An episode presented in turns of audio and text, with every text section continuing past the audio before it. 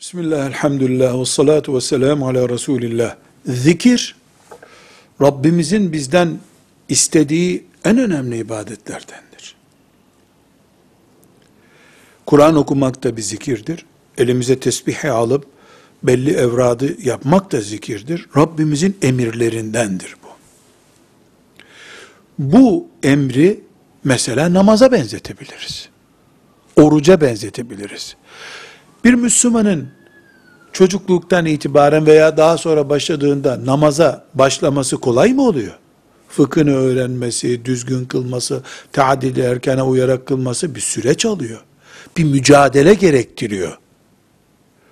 Bir zaman sonra oturuyor namaz. Oruç bir zaman sonra oturuyor. Hatta pek çok insan ikinci defa hacca gideyim birincisini tam hakkıyla veremedim diyor. Bir eğitim meselesi bu. Bir süreç meselesi bu. Zikir de yarın karar verip yarından itibaren yoğun zikir yapma gibi bir kolaylığı yok ki. O da namaz gibi bir ibadet olduğuna göre belli bir zorluğu olacak.